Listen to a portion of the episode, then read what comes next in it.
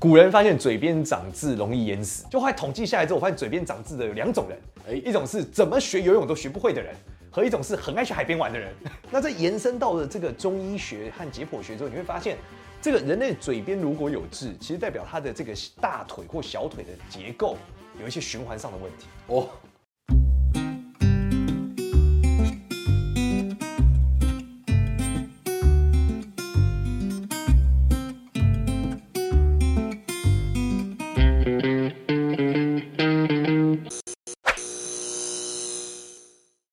迎收看《Talk 一杯》，我是主持人郑伟博。俗话说得好，一命二运三风水，四积阴德五读书。好，我已经点题了，所以先为大家介绍这一次来到我们节目当中的来宾，我们再来好好聊一聊，怎么样让我们的命运可以更好。让我们来欢迎，哇，这个抬头很多，这个包含了新创国师，包含了淘淘喜创办人，A.K.A. 命运设计系系主任。让我们来欢迎简少年，哎，简少年老师。好，郑主持人好，然后各位观众好，大家好，我是简少年。对，我觉得呃，在人们呐、啊，对于自己的命运都会有很多的追求，而且希望不只是更好，持续用现在的词汇叫做优化。嗯，那这优化有自身的努力，但是也需要就是天注定，还要人自助跟他助。对，那透过呃命理，你现在又结合了 AI 跟大数据。怎么样能够帮助大家过一个更好的生活？我觉得今天就有劳你为大家指点迷津了。好啊，我很开心来这个节目分享，因为是我第一次在一个这么 chill 的环境，很真的真的很像在聊天诶。其实是一个很酷的一个场景。不只是聊天了，我们这个节目叫做 Talk 一杯，哦、所以说我们今天不止给你一杯，我还给你一瓶，来 cheers 一下，cheers cheers，边喝边聊。好好好。哇，这个味道真好。它蛮清爽的，对，有咖啡，又有一点点的酒精。你先跟大家介绍一下自己跟别人有什么不同，还有这个就是一路走来一些蛮精彩的故事。哦，你说我跟其他算命师的差别是不是？对啊，你连 AI 跟大数据都来。我们小时候看到的是，呃，生辰八字嘛，对对对，对不对？面相手相嘛，甚至还要拿米粒嘛，是，还有白文鸟标签嘛，对不对？还有龟壳，对。可是你开始走出了一个新世代的新的东西。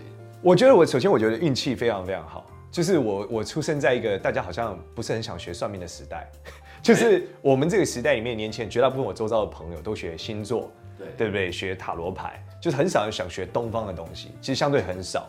然后呢，我运气更好的地方是，就是我我在我都是误打误撞遇到超好的老师。然后呢，他们就把他们很愿意无私的交给了我。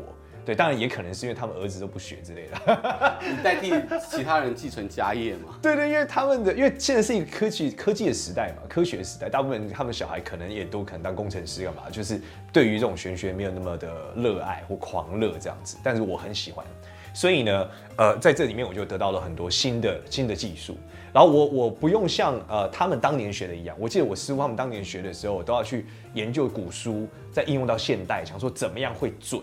但是他们教我的时候已经就是准的了，所以我觉得哎、欸，我不用是去知道说怎么样准，我知道不绕弯路了。没错，就是我学会我就准了。但我只要知道为什么，所以我有更多更多的时间在研究，只是为什么它会准。我随便上网这个 Google 一下，我可以找到非常非常多科学的知识、医学的知识等等的，所以我就可以去发现说，哎、其实古人在讨论这个算命，很多可能是心理学，很多可能是人类学。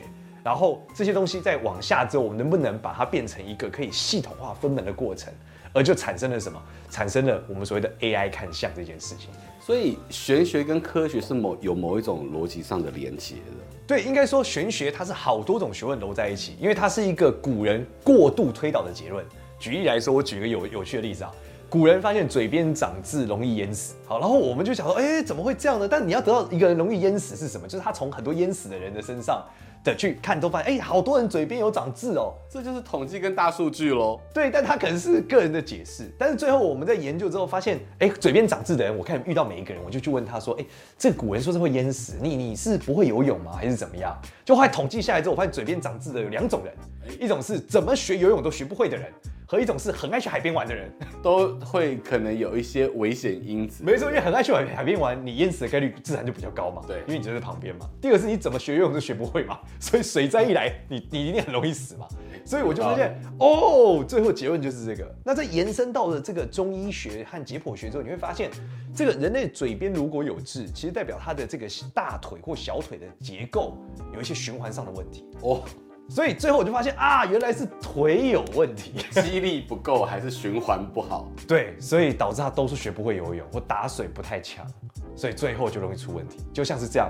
然后我就可以把这一套认知交给电脑，然后电脑呢就可以去学习，哎哦。他判断他这边有字，就提醒他你容易出这个问题。然后逻辑是什么？主要是这样，这是非常棒的应用。我有一个好奇是，怎么样的一个机缘之下接触到命理，而且愿意把它成为这个一生的志业？哦，这个事情其实要更小，在我读大学也是在高中的时候，就是那时候我我记得还那天是跟我妈吵架，然后我就说我不要住家里，我生气了，然后我就呃去我阿姨家住，然后到我阿姨家之后呢，我就在我阿姨的书架上发现了三本书，我觉得这印象都让我太深刻，这三本书改变了我一辈子。哪三本？什么？第一本是这个，呃，就是紫微斗数的书。然后呢，我就收集了全班的生辰八字，原因是我用了我自己发现会感觉蛮准的。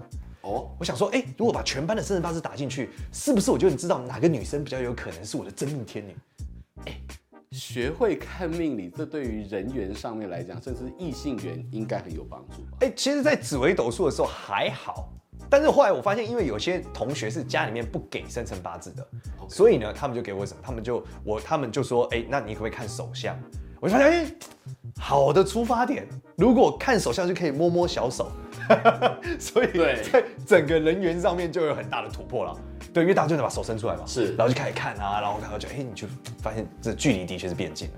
所以这是一个离家出走之后发生的励志故事。对，这是第一个。然后第一本书带给我的，第二本书更励志，但第二本书的确让我的关系变得更好，是卡内基的书。哦，你知道人际沟通啊。对，如何赢取友谊并影响他人。所以就摸摸小手之后就会说，哎，我发现你的手很美，哎，赞美他一下，女生就觉得很开心。所以这是第二本书。OK，对。然后第三本书呢？哎，第三本书其实是一个游戏软件。它的确是像书，因为放在一起，是的，明星三缺一。哇，在明星三缺一这么早的时代，他给了你什么样的启示？他让我学会了打麻将跟同学，所以导致我在大学时候靠这个交了不少朋友。真的是，那这三本书我觉得是不同的面向，但是真的能够在不同的领域带给你帮助。没错，没错。可是回过头来，你真心的想把它成为事业，那刚才是一个启蒙，是个发热。对对对。那怎么样最后变成一个 business 跟愿意帮助世人的一个置业跟事业。这个故事的起点其实是我一直会呃，就我那时候会算命嘛，所以我就很好玩，就帮周遭的朋友算。然后到了大学的时候，我运气比较好，我进了微软实习，所以就去学了做网络行销啊，看了这个科技的东西。然后后来我第一份比较长的工作是在男人帮杂志，然后负责，现在已经现在杂志没有，但是还网站还在，就是 Facebook 还在。然后后来我创业做奖金猎人，拿了戏骨的钱。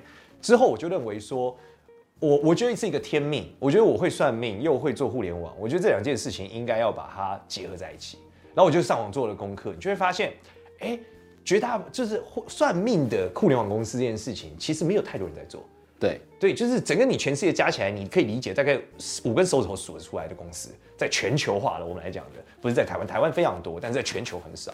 所以我就觉得应该可以做这件事，而开始做了我们就是淘淘喜这间公司。大数据跟 AI 是现在一个很火热的这个词汇，可是要把它跟传统的命理结合，没错。我觉得你怎么样去把它融合成一个很有新意跟呃沟通不同世代的的的一种一种做法，甚至是要融合到。机器、电脑系统，这不是一件容易的事情。你要两边都懂。没错，这里面我觉得有一段最痛苦的事情是，我们得一直去看那个 library，就是到底现在人脸辨识有哪些东西已经比较成熟，然后再让它学和修正。例如说，我们要讲水型人。好，五行的水型人，我们讲说像水，机器人就讲说什么叫水型人。后我们讲说就脸越圆越像水，所以我们就会让他去分析这个圆的比例。OK，对，所以他如果圆占了百分之七十五，然后他长占了百分之二十五，那我们就说他是水型人。然后你就要用一很多脸很胖的人，一直让他学，一直喂他，他就一直看很多脸很胖的人，他知道这叫水水水水水，他就会学会，他就会就会 machine learning 会会去对对，但他还是分不清楚人跟猴子，所以你刚有脸圆脸很圆的猴子，他会说这叫水型的，所以他需要不断的资料库越来越强大。没错没错，就你打标签然后一直学，然后学完了之后再要算命师，就我得花超多时间一直校正他，就他可能认为这叫火，我说这不叫火不够尖，这叫木木木木木木，我重新打标签，他重新学，所以其实他做了超过六个月以上和几十万张照片。他才能做到这个程度，然后不断的积累之后，他的这个资料库越来越大，他的精准度就会越来越准。没错，没错，就是他的学习到最后就越来越厉害。但是，就是一般的民众，他的接受程度要怎么样的越来越相信这一件事情？因为可或许有很多的长辈是是一定说啊，简少年老师要跟你面对面跟人跟老师沟通，对对对，他才会相信。可是机器，我们应该这样讲，就是。我们还是会事先跟大家讲，就是机器这件事情，它还是停留在一个呃天然的，就是呃，你可以想象它是一个小孩，他大概是十岁小孩的视觉吧。原因是因为真人哦，我可以左脸右脸这样转弯，你知道是不同人，但机器分不出来。就是应该说，在 AI 的角度来讲，你转头，他认为你就是另外一个人，你不是同一个人，他没有办法建构这个同一个人的思维。所以呢，我们说就告诉大家，你还是要表面正面很清楚，不戴眼镜才能拍出来。那他是很敏感的，所以你歪一点就不算数。因此我们在强调这件事情时，还是跟大家讲，人还是更强的。但是我们已经尽量让他跟人很像，他已经可以知道你某些环节，所以就发现有很多男生他会拿去干嘛呢？他会拿去拍女生，然后呢，做一个把妹的工具。哎呀，这我想都没想过，就他会拿过来这样子拍完说：“哎，你看我，你看你性格怎么样？会看面相。” 其实他不会看。他就拿来分析，然后那个女生说：“哦，你很厉害耶！”对，他说：“对啊，你看，这根本就作弊嘛。” 所以我觉得你应该要不同的定价，这种是属于把妹的套装组，应该价格要高一点。对，因为我们从来没有想过大家会拿去这样干啦。因为我们很多事情就是当你没有想过，它自然后来长成一个你想象不到的样子。对，所以最后我们想要从一个这个算命 AI 变成把妹神器，这真的很多不同的运用。那所以说，我觉得我还要再再同时帮大家问你，你的创业其实是有自己的逻辑性，而且是知道市场区隔，而且与时俱进。对，但是嗯。什么样的人适合创业？因为你说人他是有分金木水火土，没错没错。对，那有些人会很适合，他可能是一个很好的幕僚，对，他就是可能就是孔明这种军师命。可是有些人是就是老板命，对，有些人就是非常忠诚的忠仆。是，哪些人适合创业？好，我们要先让大家看一下，我觉得大家可能对于金木水火土人的样子没有太大的概念。所以，我们给大家一个一个。哎呀，传说中这个节目里面，老师能够拿牌子出现的桥段来了。对，算命是常态的生活。对对对对，对，这个这个图板开始出现了。对，首先我们来看哦，就是就是金木水火土，大概分这几型人。那刚刚问到说，喜欢适合创业到底是什么样的人？一般来说，绝大部分的老板通常是什么？通常是金型人，然后土型人是比较多创业家。然后火星人也有，但是金型人、土型人最多。为什么？首先，金型人哦，他们的脸很方。金型人的特色哦，就是脸很方。呃，像这个顺哥许效舜顺哥，他的脸很方。金型人的特色就是规则很多，他们有超多自己的规则。那你知道规则很多的人，一般来说就不适合上班。对他，不他还会在某个时间违反他原则的时候，他觉得我不如出去自己做。然后金型人呢，他也很能坚持，所以呢，他是很适合当创业。我们知道创业最重要的什么？就是坚持。对。对，很多人失败原因不是因为他跌倒了，而是因为他放弃了。所以呢，这个金型人他就是要坚持下去。所以他们一般来说，开国金主啊，这种创业型的都金型人特别多。那第二个类型是土型人也很多。为什么？土型人就是动作缓慢的胖子。那他动作很慢，包容力很强。一般来说，你看到什么房地产大亨啊，或是我们这样的超级黑道老大，都是属于土型人会很多。他就是吼吼吼吼吼吼这种类型，很慢，很能包容。那这样的人为什么最终会创业？其实他创业都是一开始年轻的时候工作，大家都叫他什么啊？这个呃很呆啊，提供跳红狼啊这样子。就做久了之后，老板就说：“我觉得你很可以信任，你要不要试试看？”他说：“好啊。”他就继续接手这个生意，然后越来越做，越来越做，做越大。所以这两种人是最容易看到老板样。那第三种比较特别是火型人，火型人就是他们是非常非常急躁的。他们就是脸很尖的人，耳朵很尖，眉毛很尖，颧骨很尖，然后甚至下巴很窄。我觉得像魔戒里面的精灵，呃，有一点像。他们的特色是什么？他们敏捷吗？还是？对，他们很会抓住时机踩。就他会在某个时间点爆红和暴富，一般都是火星人居多。但是现在的时代，因为网络时代，自媒体很多，对，所以你会发现很多自媒体会红的人都是长这样的，就是脸很窄，颧骨很尖，耳朵很尖，就叫火星人。通常他们讲话也超级快，反应超级快，所以火星人这三种人呢是比较适合怎么样当老板的、创业的。那另外的木型人跟水型人适合做什么呢？木型人是什么？木型人是脸比较长的人。像这种就有一点偏木型人跟水型人之间，这一种就是属于木型人喜欢学习，就脸比较长的。像我就是脸比较长的木型人，我就是很喜欢看书，学各种各式各样的东西。那这样的喜欢学习的人呢，他有时候什么决断力不是那么够，因为他学习很多知识嘛，他要做决策嘛。对，那另外一种是水型人，木型人是孔明吗？啊，对，孔明。OK，他就是很多知识嘛，可是他心不够狠，所以他没有办法取而代之嘛。对对，司马懿就不一样了。司、啊、司马懿是属于哪一边？司马懿，我觉得严格说起来，应该是会算是比较火型人啊。OK，他很敢.而且他很会抓住时机。其实司马懿的窜红是很快的，是一瞬间的，而且他可以活曹曹氏父子三代都挂了，他还在。对对，他很会找到时机节点，而且他不是鞠躬尽瘁啊，他是抓住机会。对，那再下来就是水型人，水型人的话就是脸肤色比较黑，脸比较圆。所以像这种现在年纪比较到了，也开始有点水了，水肿了。对，那这种水型人就是什么？他们很善长袖善舞，适合 social。但一样，因为他们大部分时间都在 social，他们其实没有那么多的规则和主要自己的方向。他们觉得大家都好，我也好，能赚到钱最好。所以水型人可能是这里面最容易有钱的哦。因为他只在意钱，他不要权力，所以也不要地位，他说不定还会比老板更有钱。对对，因为他关系很好，东弄西弄，老板接他付员工薪水，对对不对？然后搞得啊上市之后还有什么哦股价的问题，他没有，他很爽，他就是哎都给我现金，我现今最无敌宇宙多。所以水行人就属于什么？属于我们之前讲那种和珅啊，比皇帝可能还屌。家里要那个查封的时候，哇塞，对，超级无敌有钱，有没有？等同于国库的概念。对对对对对，那这一种就是水行人，对，主要是这样。好，所以今天呢，我觉得我们的观众朋友在看我们节目，同时可以去照照镜子，你到底是属于哪一种人？没错没错，我觉得蛮厉害的。这而且它是有你科学化，就是有一些就是。根据数据，还有就是有它的理论在。没错，没错，就是其实这比较有趣，是你去研究美国人啊，美国人他们最流行叫 face reading，他们比较呃，我们这个像素这样叫 Chinese face reading，而且你会发现美国的 face reading 哦，很大部分都在讲形状，例如说他们说水星的，他们叫做 circle，他们认为 circle 就是圆，圆代表圆滑，或是说这个三角形，就火星是三角，三角形代表锐利，代表突破。所以也是会准的哦。所以你去看老外的时候，用这个五行相法也会跟着准哦。这真的是我觉得东西方都可以兼容。没错没错。哎，在办公室怎么样可以有一些开运的撇步跟小物啊？好，其实我讲最简单的关键啊，就是位置要选对。位置选对哦，一劳永逸。位置怎么选？跟大家讲一下，因为这个我觉得今天是就是大家看到就赚到了。对，首先跟大家讲啊，你会发现办公室里面最容易离职的人啊，都是左边可以走人跟后面可以走人的。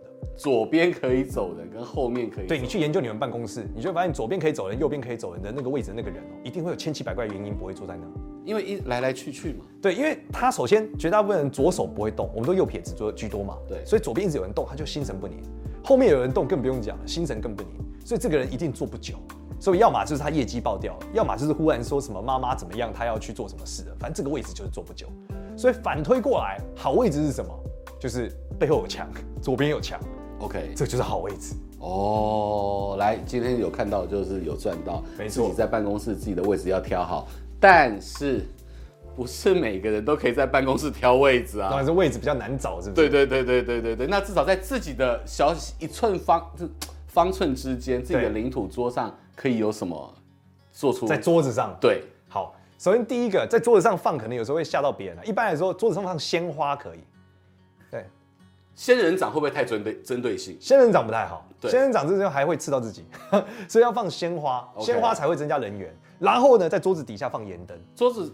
上面放不行吗？还是说这个观感不好？观感不好，人家会觉得你迷信。对，没错，没错。所以放在桌子底下，放在桌子底下比较好，因为盐本来就是盐灯这件事本来就有净化磁场的功能，还有能量发散，能给予人家一种温暖的感觉。哎，也不会大家看不到，只有你的脚看得到。我告诉你，这个脚温暖了，你身体的循环也会好。哦，这也是一个方向。对.所以就是把盐灯放底下，鲜花放桌上。这个就可以旺人缘化煞。这在桃花上面会很好，所以人缘会很好，办公室的运气也会比较好。好，所以今天呢，为大家来带来的 paper 是第一个，你的 location，这跟买房子一样，在办公室 location location location。第二个就是在你的桌子，哎，脚底脚下可以放盐灯，没错，桌上可以放鲜花，嗯，对，那这个鲜花可不止可以帮你带来好人缘，而且小时候都有看过这个课本嘛，对不对？对，一束鲜花可以改变了整个环境，对，说不定原本你很混乱的桌面，因为一束鲜花。产生了很好的这个 organize 的整理美化，没错，人员就来了。对，所以这都是环环相扣、有逻辑的。我们看似是命理是风水，它是有科学性。没错。再次感谢简少年老师，我觉得这一集带给大家这个金木水火土之外呢，原来知道呃哪些人比较像孔明，哪些人比较像刘备，还有你在办公室怎么样能够让自己招来好运、很好的工作运、这人缘，甚至是好的桃花，但是。桃花这件事情呢，我们绝对不能只用五分钟讲。接下来在下一集，简少年老师会帮大家好好讲怎么看手相，怎么样获得好桃花跟好人缘。再次感谢老师，哎，这次我们在这一集先来谢谢，cheers 一下，谢谢，谢谢，太精彩了，哇，很清爽，超棒。